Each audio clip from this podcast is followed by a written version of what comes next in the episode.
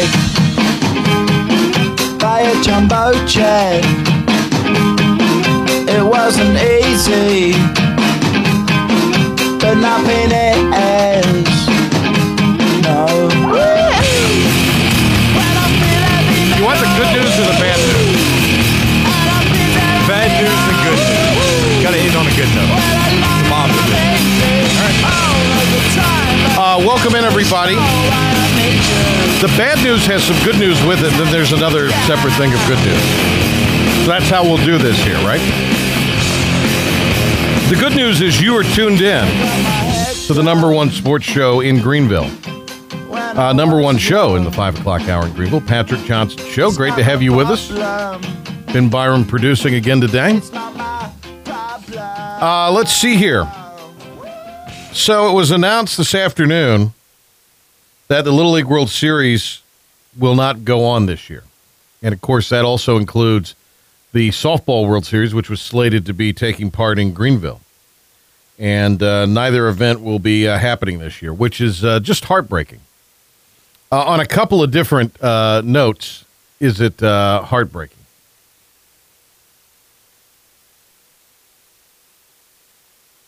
Um, first of all, you hate it for those kids, Little League kids, not being able to have an opportunity to play for a chance to go to Williamsport. I mean, we, we know how special that is when teams from Greenville have gone. Uh, a couple teams in the last several years going. One just a few years ago.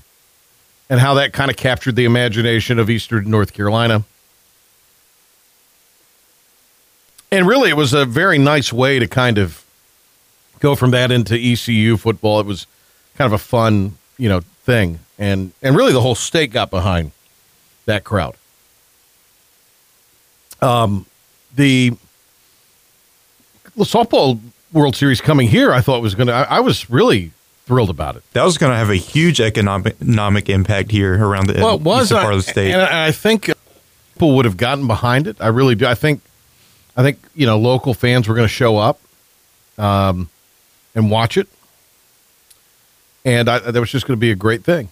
But uh, neither event will happen this year, and it just—it's one of those things.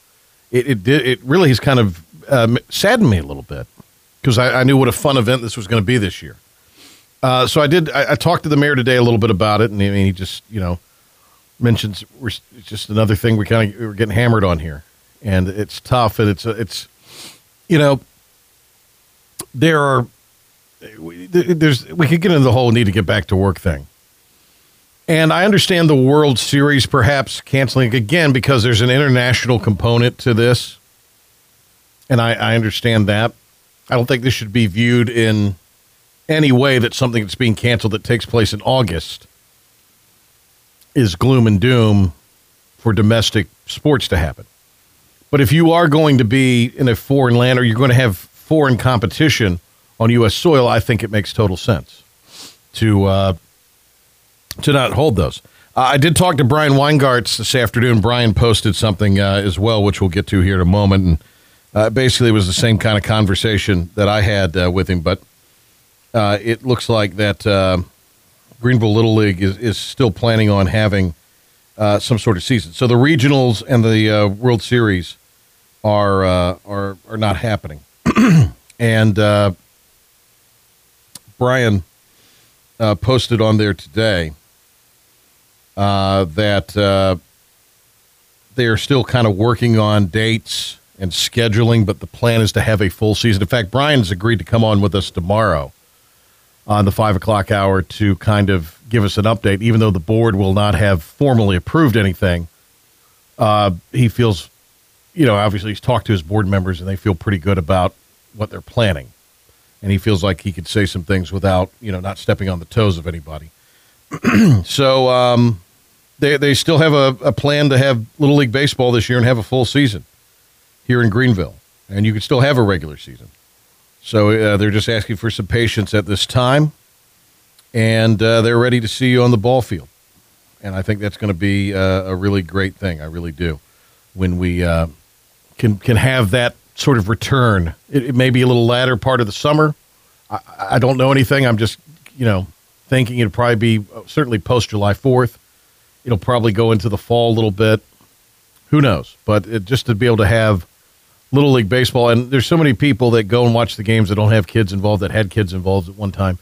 Uh, you know, Hank's, Hinton's kids involved. Henry likes to go watch the games. I mean, it's a it's a big part of the culture here in Greenville, and it's a big springtime and summertime activity here. And it, it, you obviously have the Yankee Stadium of, of Little League uh, uh, ballparks right here in Greenville, which is the reason you have the Softball World Series. So uh, we'll, we'll also maybe get a little guidance from Brian tomorrow. Does that mean that the Softball World Series day uh, dates, does that push the back, or is that a year lopped off of the agreement? So we'll get into some of that uh, tomorrow with uh, with Brian. But have no fear. Just because the Little League World Series and the regionals are not happening does not mean that there will not be Little League Baseball in, in Greenville this year. There will be. So that was the bad news, with the good news that there could still be some Little League Baseball this year. Do you want the other piece of uh, of, of good news? Yeah, I'm ready now that we got the bad news out of the way. Well, there was some good news on that, that there's still going to be Little League Baseball this year. That's the plan in the regular season. Um, NASCAR has announced plans to resume racing May seventeenth. And they'll start with the race in Darlington.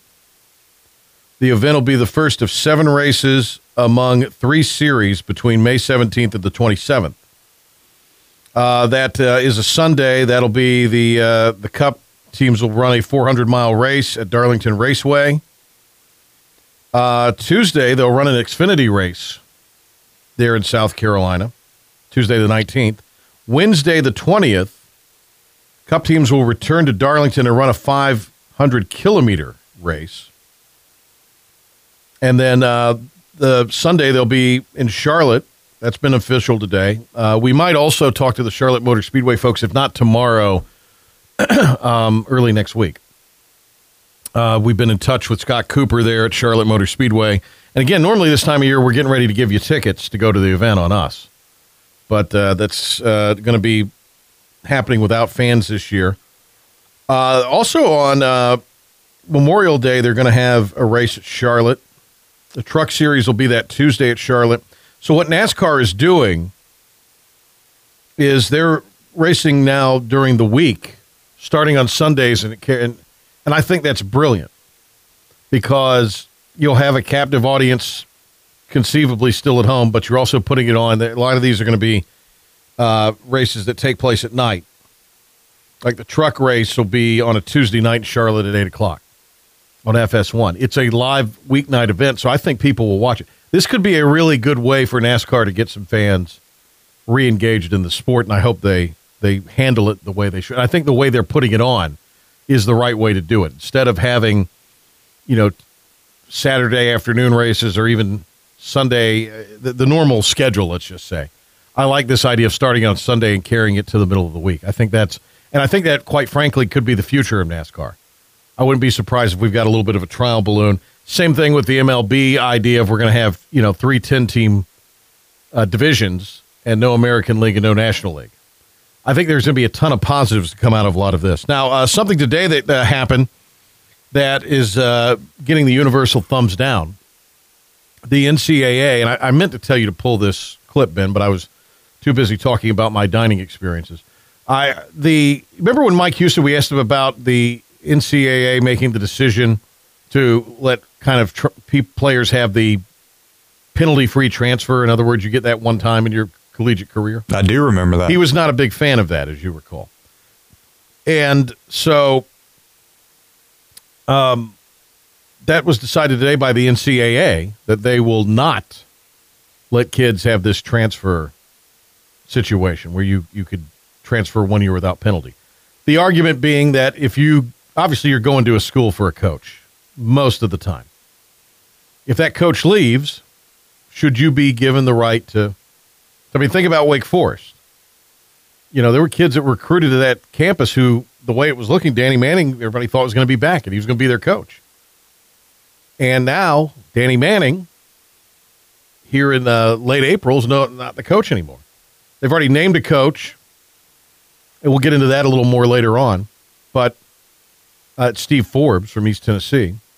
But, you know, it, those kids that have signed and have already kind of, you know, everybody's in a little bit of a holding pattern now, but should those kids be able to decommit, recommit somewhere else, or, or transfer to somewhere else without penalty?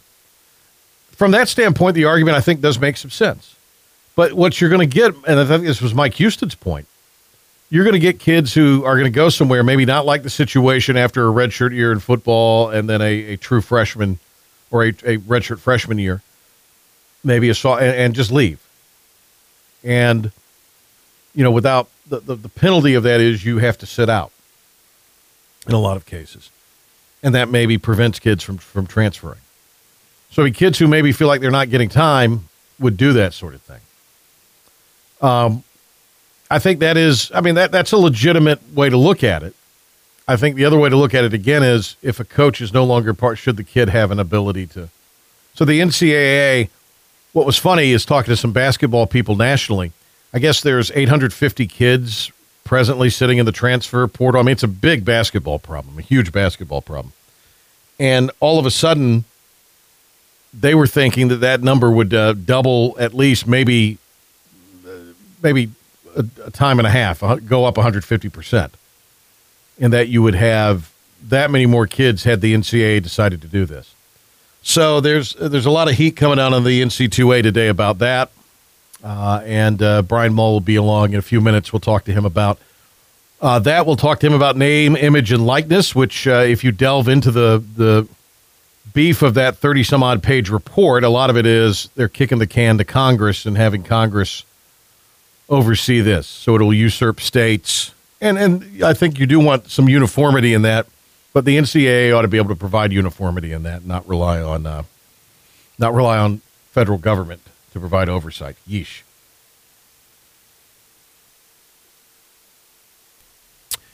Uh, also coming up in a little bit, uh, we told you yesterday that uh, the High School Athletic Association had decided to name the basketball teams that advanced to the finals but didn't get to play the final game co-champions.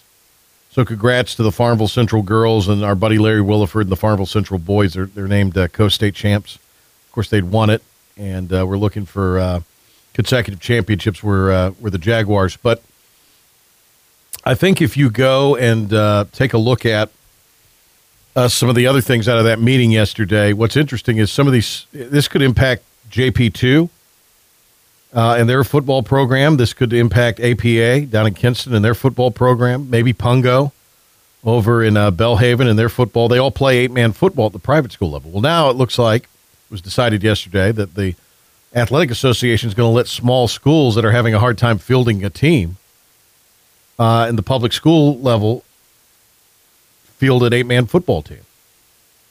Uh, that would be great. A couple of them applied and got through yesterday. So uh, Chris Hughes with a triumphant return to the Patrick Johnson Show coming up. Uh, is there anything else, Ben? Anything else that I've I've missed today while I've been talking to the people? Okay.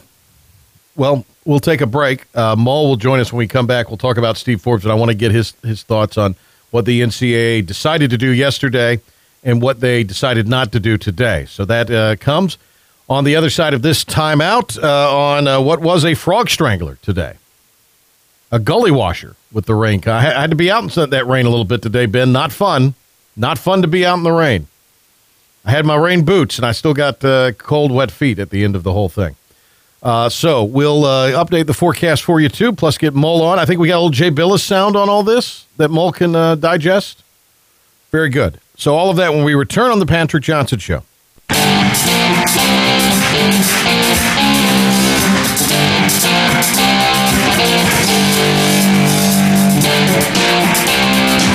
All right, welcome back in. Patrick Johnson Show.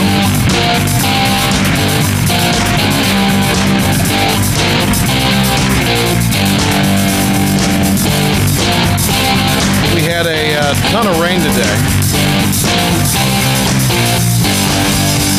We all came out monsters. How late we were sure. But we're looking at uh, very nice weather for the weekend. Uh, might hold on to a twenty percent chance of rain tonight. Tomorrow, though, it'll be a little breezy. And uh, I guess they're calling for a forty percent chance of rain tomorrow. That must be early on. Hmm. Uh, anyway, sixty-six for the high tomorrow. Friday night, forty-eight degrees. Saturday is going to be uh, a gorgeous day. Probably perfect uh, in a lot of people's minds. Uh, seventy-three and sunny on Saturday. Sunday, high near eighty-three with brilliant, abundant sunshine. Uh, and then Monday, uh, we'll be at a high of eighty-one with the chance of uh, rain of around thirty percent, seventy-five on Tuesday with uh, sunny skies. Probably got a, at least an inch plus of rain today. And uh, it's pretty soggy out there, but it, uh, when it finally uh, ended, thankfully, we had a little bit of uh, a little bit of uh, sunshine that started to peek through just a little bit. Did we get an idea of what's going on?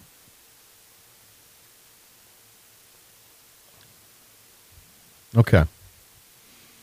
I didn't know if we were having phone issues, because I know they've had some phone issues at uh, at other places.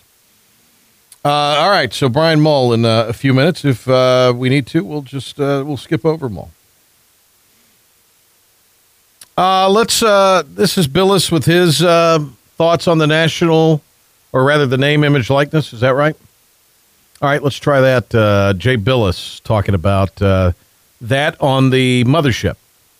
One hand, you want to give the N C double A credit that it's taking another step toward giving athletes the same economic rights as literally everyone else, including every other student.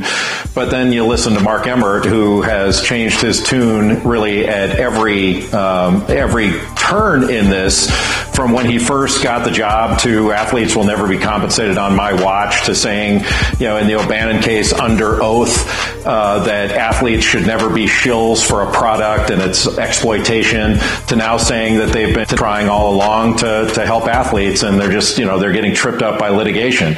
You know, the N C double A is still going to Congress and asking Congress to bail it out.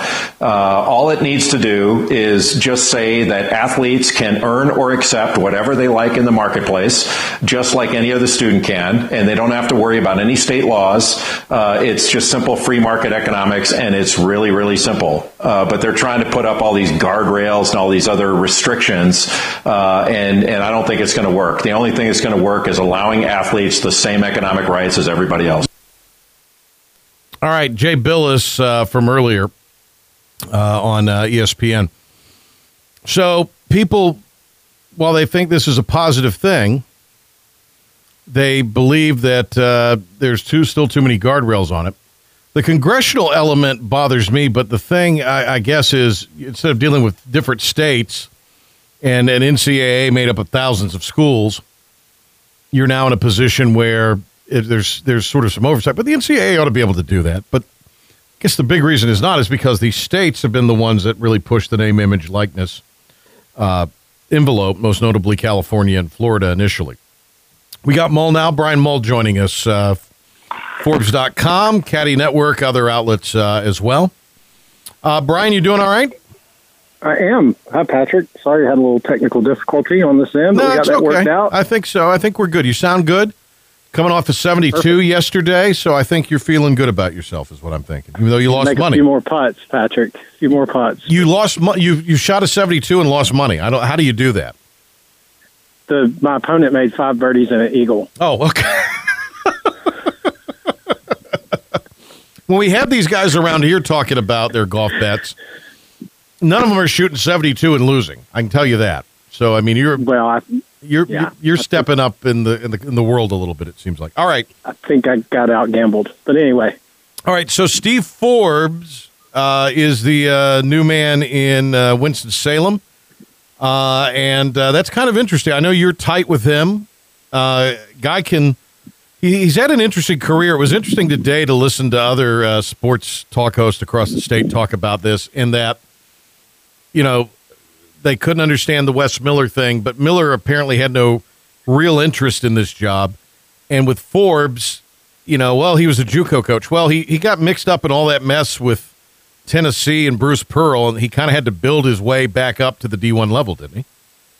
That's exactly right. Uh, you know, Steve's a grinder from day one, a, a blue-collar guy, uh, certainly not born into any, uh, you know, coaching tree per se, just worked his way up and uh, got got involved, you know, with Bruce Pearl there, and certainly got caught up and uh, went back to the junior college route and got some very valuable head coaching experience, and then spent a couple of years under Greg Marshall at Wichita State to kind of get back in the Division One game, which was uh, extremely valuable as they were getting their program rolling there and going to the Final Four, and certainly uh, carried that over at East Tennessee. I mean, what he's done there in the last five or six years in a, in a terrific Southern Conference, probably as strong as that conference has ever, ever been at the top, and the consistency and the, the ability to recruit that he's shown, uh, I think he, he had certainly earned this opportunity. And then when you look at his relationship with John Curry, having worked together at Tennessee, it just made sense that he would he would be on the list. Uh, I, I think Miller told them,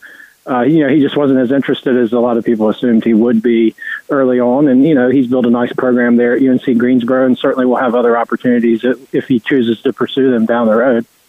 You know, there's some talk today, and, I, and I, Adam Gold talked about this today earlier on this station, and I think it does make a little bit of sense. You know, uh, he could have maybe waited till next year with an S E C job.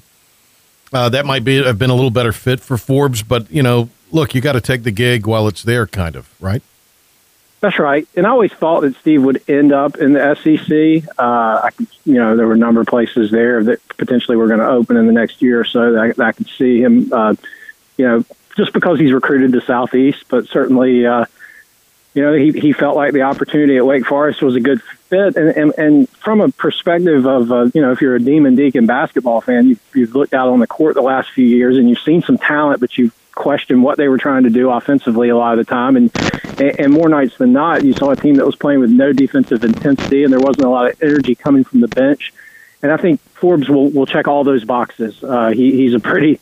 He's a pretty active uh, guy on the bench. His teams play very hard on the defensive end, play uh, you know a lot of man-to-man at East Tennessee. They pressed a little bit, but um, he gives them you know a little bit of freedom offensively. Uh, but uh, he was able to recruit size, uh, talented size, you know, even at the Southern Conference level. So hopefully that, you know, for his sake, we'll be able to carry over at Wake. But uh, I think they'll you'll see just a different level of intensity. Um, really more along the lines of what, what you saw when, uh, you know, Prosser was there, as far as the, the energy coming from the bench and, and, and uh, on the court. Why didn't Danny Manning work out there? Yeah, you know, I could just never, they just never formed an identity under him. And he, he certainly had some tough luck with, with guys leaving maybe earlier than he expected, whether it was to go to the N B A or, or transfer. But, uh, look, Wake's not, you know, it's a tough job. It's, uh, it, it's you know, when Syracuse and, and Pitt and Louisville came into the league a few years ago, the job only, you know, became that much more difficult within the A C C. And it, you, you have to come in there with a, with a blueprint and, and some clear idea of what you're trying to do. And I just never, I never got the feeling, you know, I, I never really had a, a firm handle on what they were trying to accomplish. And uh, their their base of recruiting was kind of all over the place a little bit. And just uh, with, with that much roster turnover, there was just no continuity and no consistency. All right, Brian uh, Mull with us. He writes uh, Forbes dot com, covering college hoops and uh, college athletics. Uh, other outlets as well coming down the, uh, coming down the line. And uh, once we all get back to normal, right? Uh, Brian uh, on the phone with us here. Uh, na- the uh, name, image, likeness, if you delve into it, there are obviously things that can be critical. Uh, look, the N C double A moves at a glacial pace. They got this done pretty quickly, uh, like all things considered. And uh, while you could argue they didn't really do a whole lot in some respects, the fact that they've even acknowledged this after years and years of uh, their way of thinking, I think it's a it's a win. What are you hearing from folks? I think it's a big step forward. Absolutely. I think it's something that we all, uh, you know, those of us who follow the, the sport closely felt like it was just common sense. And, uh, you know, let's just, let's be realistic about the, the impact that these athletes are having on these respective universities. And let's give them an opportunity, uh, you know, outside of the framework of, of the school, uh, having the oblig- you know, the financial obligation. Let's give them an opportunity to, to generate some additional revenue if, if, if they can. And I think it could be extremely beneficial in, in places like Greenville, North Carolina, and Wilmington, North Carolina, and in, in, in towns that are in smaller markets, uh, where uh, you know the, the athletes and the and the, the prominent programs really step to the front page. So it, it's going to be interesting to see, you know, at what level it develops and, and, and how many players really have these opportunities. That's what I'm interested to see. You know, certainly you look at the stars of each team, but does it trickle down to some other sports? Or um, you know, there's, it's going to be fascinating to kind of watch it unfold over the next few years. Uh, I think personally that this is a uh, a really good uh, thing here in Greenville, because you know, sports like baseball, I could see some of those guys uh, taking advantage of it, and maybe some other sports. But I, I think uh, you know, the so-called non-rev sports in certain situations, this could be a real benefit for them. We've got Brian Mull with us here. Uh, Brian, today though, the decision made by the N C double A to not uh, grant student-athletes that kind of unpenalized one-time transfer. Um, didn't think that was going to happen until next month. It, I guess the word is today that that is not going to happen. So how much does that sort of change the game, especially on the basketball side? Yeah, that's a, that's a significant uh, – it really goes against the grain of every conversation I've had with coaches during the last month or so. They really were uh, just feeling like it was a, it was a done deal, that they had taken for granted that a lot of these kids who – who transferred in under these circumstances, and just um, they were going to go ahead and push the waiver up, and it was going to be something that was going to be in play to give, you know, to give athletes the same opportunity that coaches and administrators have to, to seek another opportunity and not be penalized for it. Because there's really only five sports that you're talking about where you have to sit out a year, and most of the, you know, most of the non-revenue sports you're able to, to go and compete right away. So um, yeah, it's surprising. It's going to, it, it will, it will slow down the, the, the waiver wire, if you will, the transfer portal a bit, I would think, because I think you would have seen a lot of a lot of players uh, looking to jump in here at the last minute and maybe move up a level if they felt like they could compete at that level. Uh, so, uh, you know, there, there's still eight hundred or some names in the basketball portal, and, you know, it's going to continue to, to be around that number each year. But, uh, you know, as far as this year goes, I think uh, – you know, it, it could slow down a little bit in the next few weeks. You know, uh, it's a basketball sort of deal, it seems. Uh, I think if this had happened, you would see it a lot more in football. When we talked to Mike Houston a couple of weeks ago, he was uh, thinking that it could be a bad thing for uh, for college football, and I can understand coaches thinking that. The thing, I guess, that I would like to see the N C double A maybe uh, take up again with this is if you're in a situation just like Wake Forest we've talked about here. I mean, Danny Manning was there well after the season ended, uh, recruited kids, was kind of acting as the face of the program, even though these negotiations were going on apparently to dismiss him the whole time. He finally gets dismissed. Well, you know, the, they've got kids that have committed to this thing. Uh, they've got a kid that, uh, you know, is going to, to see what he can do in the pros. If that doesn't work out, where's he going to come back to? Uh, you know, right. I, I, to me, the, I think if there's a coaching change, could the N C double A kind of take this up and, and, you know, make it that nuanced, in that if you have that situation, let's give the kids a window to to do this without penalty, uh, or is this just totally a, a non-starter right now? No, I think so, and I think you still could see some waivers granted. It just won't be a blanket case like uh, they were you know, proposing, where everybody had the opportunity to do it one time without the penalty of having to sit out a year. But I think under situations Uh, like you mentioned, a coaching change or, or family health condition or, uh, you know, some extenuating circumstance, I think the N C double A could still handle those on a case-by-case basis. Of course, the problem with that in the past has been that it's taken uh, an extremely long time sometimes for them to make those decisions with, uh, you know, sometimes in basketball, those decisions not being made until October or, or even the first of November. So, uh Uh, I, I think you, you still will see some waivers in some in some cases, and I think in the future, uh, maybe next year, you, they could go to the uh, the one time waiver. Um, you know, you could see that as something that, that that's in place each year. Brian, thanks a lot. We appreciate uh, the time, and uh, we'll uh, we'll be in touch with you real soon. Okay, thanks, Patrick. Take care. Good stuff from uh, Brian Mull there. All right, uh, a timeout. Uh, well, before we do that timeout, here's Ben Byram with an update. Ben, after you uh, talk, just throw it back to me, and I'll tease the next segment ahead there. A little bit of a uh, a change in the broadcast format, but we'll give it a go and see how it goes today. So here's Ben Byram, the man in black, with uh, your uh, ninety-four three the game update. Ben? Thanks, Patrick. Ben Byram here for your ninety-four point three the game sports update. Wake Forest has named East Tennessee State Steve Forbes the Demon Deacons' next head coach after the firing of Danny Manning. Forbes has been one of the most successful mid-major coaches in the country the past several years. He's won one hundred thirty games in five seasons at East Tennessee State and two Southern Conference regular season titles. East Tennessee went to the N C double A tournament in twenty seventeen and would have gone this season after winning thirty games in the SoCon tournament. The Little League World Series will not be played this year for the first time since the organization began because of the coronavirus pandemic. Little League International also canceled on regional tournaments, tournaments, but said the events will return in twenty twenty-one. The current cancellations also include the Little League Softball World Series set to be held in Greenville this year. Little League International also said it would credit its charter programs with one point two million dollars in affiliation fees toward current balances or future seasons. NASCAR announces that it will resume its season without fans starting May seventeenth at Darlington Raceway in South Carolina, with the Premier Cup Series racing a total of four times in an eleven-day span.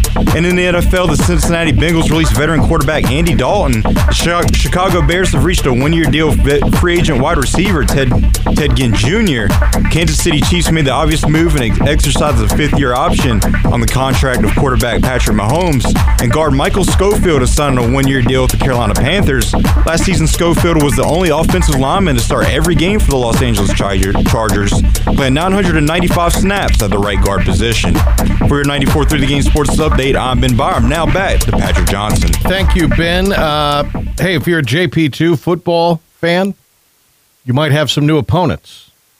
We'll tell you about it with Chris Hughes next. The P-Man. He's a big dumb animal, isn't he, folks? This is the Patrick Johnson Show on ninety-four point three The Game.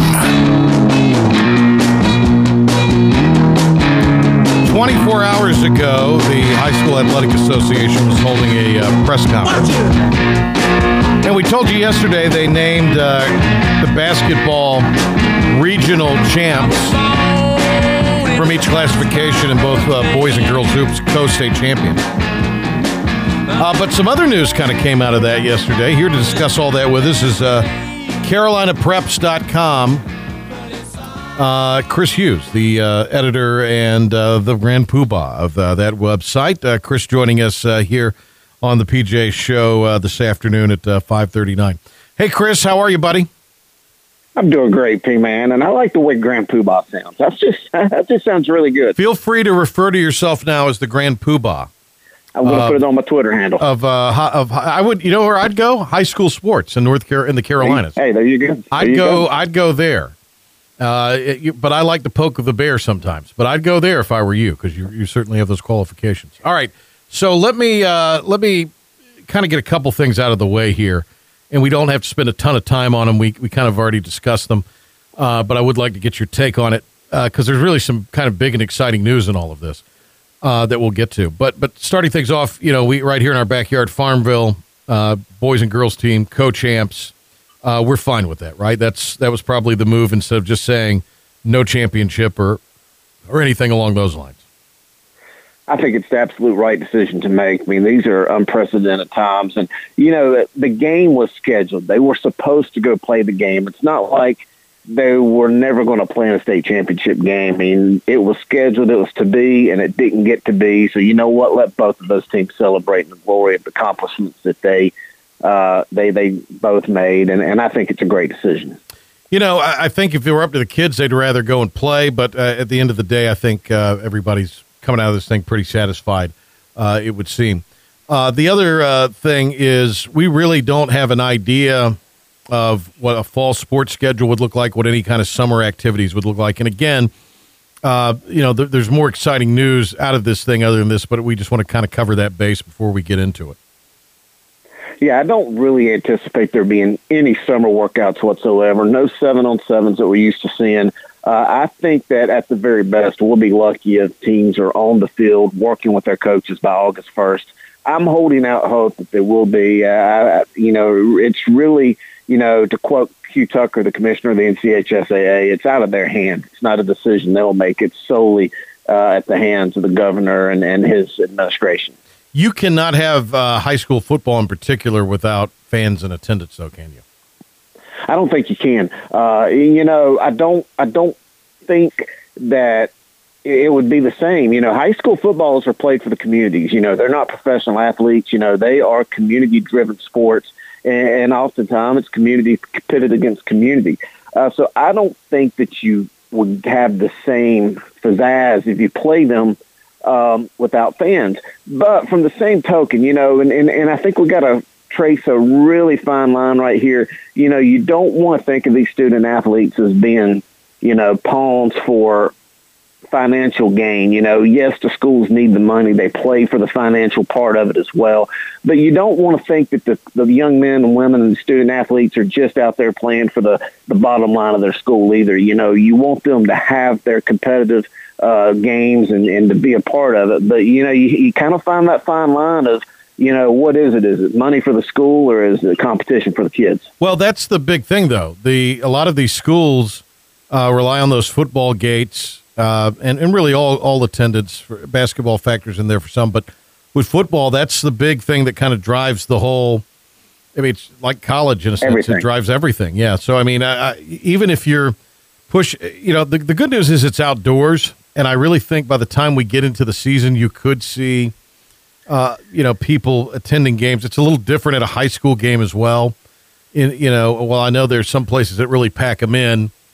You know, it, it, you can maybe do some things in certain stands and not have people sitting on top of each other. Uh, you know, ultimately here, uh, we'll see. But but yeah, again, I, I, that you've almost got to play it with with uh, with fans in the stands in some capacity. I, otherwise, it could well, really yeah, be I mean, detrimental.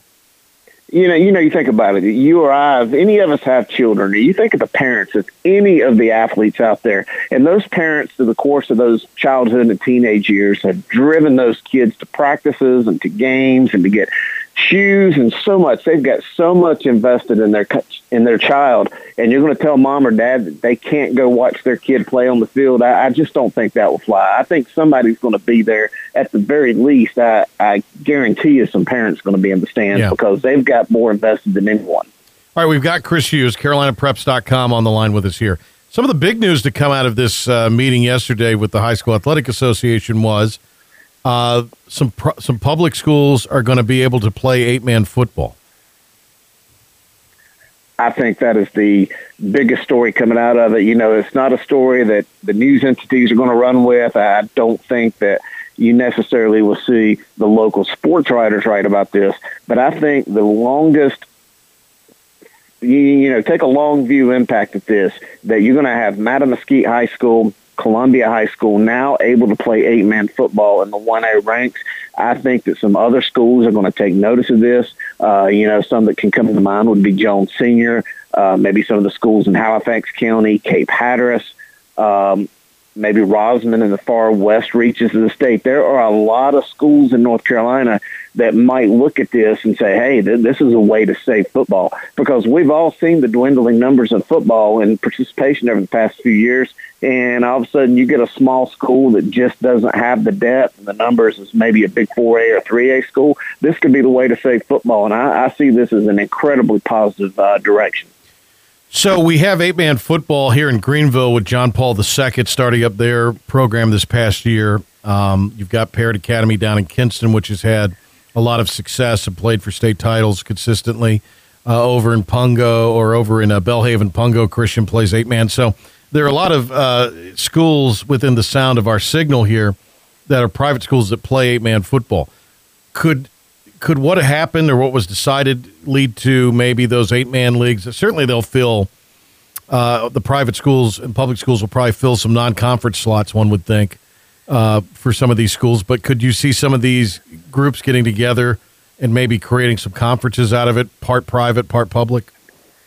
I, I don't know about the conference part, but I definitely see those schools uh, getting together and playing one another. I think, you know, without really saying it, Q Tucker said, you know, she, she said it's left up to the schools who they play, uh, but she kind of left the door open, assuming that, you know, these public schools would fill their schedules with some of the private schools, and it would be a logical decision for them to do so. I mean, you think about it, you've got so many eight-man schools in Eastern North Carolina uh, to choose from, and also, though, some of these schools are having to go to Raleigh, you know, to play the Saint Yeah. David's mm-hmm. and the, the Raleigh Charters and some of those schools up there. It will give a little bit more of an Eastern North Carolina feel to maybe limit some travel.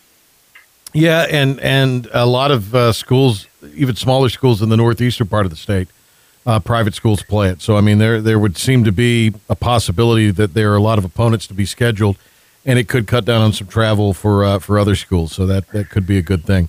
Absolutely, Patrick. But I still think the long view scope of this is to say, hey, this could lead to an eight-man sanctioned championship for North Carolina that could lead to more and more one A or maybe even some two A schools that are hurting with numbers to play for a championship in it. And and that's why I really see this in saving football. Yeah, that's a, a good point. And, I mean, it was just it was Jones Senior this past year who just stopped their season. They didn't have the numbers. And if they have an eight-man uh, team, maybe they have numbers on the roster to, to play out the season and, uh, you know, have a little more depth. And they're not necessarily having to, uh, you know, risk guys' health out there by, uh, you know, small roster playing eleven-man football. So we'll see. That's interesting stuff. Uh, anything else out of that meeting, Chris, that we need to take note of or that you found interesting or maybe that was not said that you think's interesting? Well, I think the the biggest takeaway that I took from the meeting uh, with the president, uh, Craddock, and, and Commissioner Tucker, and all the guys in, in within the N C H S A A's administration, is that really they're on a holding pattern. There's not a lot that they can do. They're trying to be as proactive as possible in, in dealing with the COVID situation. But really, and Q Tucker said this verbatim, she said, it, it, kind of like the old tape recorder, we're just going to have to press pause right now. And by pressing pause, you know, they've got the twenty-one, uh, the twenty twenty-one realignment on the schedule. Uh, the committee has been unable to do any realignment uh, discussions uh, across the state with the different administrations. So I, I think that everything is kind of on hold, and, and they're just kind of waiting this situation out so they can resume meetings. So more than anything, while, yes, we had some things that came out, more than anything, it's just to kind of wait and see, and by that, waiting on what's going to happen through the governor, through letting the state get back to work and so on. You know, one thing you said I, I want to revisit here uh, just to get a little clarification, too, because I've had a couple people text me while we're talking to you. Uh, so stuff like seven on seven in football in the summer and these other uh, sort of workout opportunities uh, are likely not happening or are not happening. Uh, at least uh, right now they're not happening from, from the uh, athletic association perspective. What about the camps, though, that kids go to? And I know a lot of that may be predicated on the college, but – Are, are, is that totally something that those kids can can do? Uh, can uh, are they are, are even camps? Whether kids go to a college camp or whether a local high school team holds their own camp, those are out the window too, I guess. I don't see any local high school team being allowed to just because of what the local education authorities are going to say. I don't think that would be allowed. You know, the colleges I think are still under the guidance of the governor and, and his health administration staff.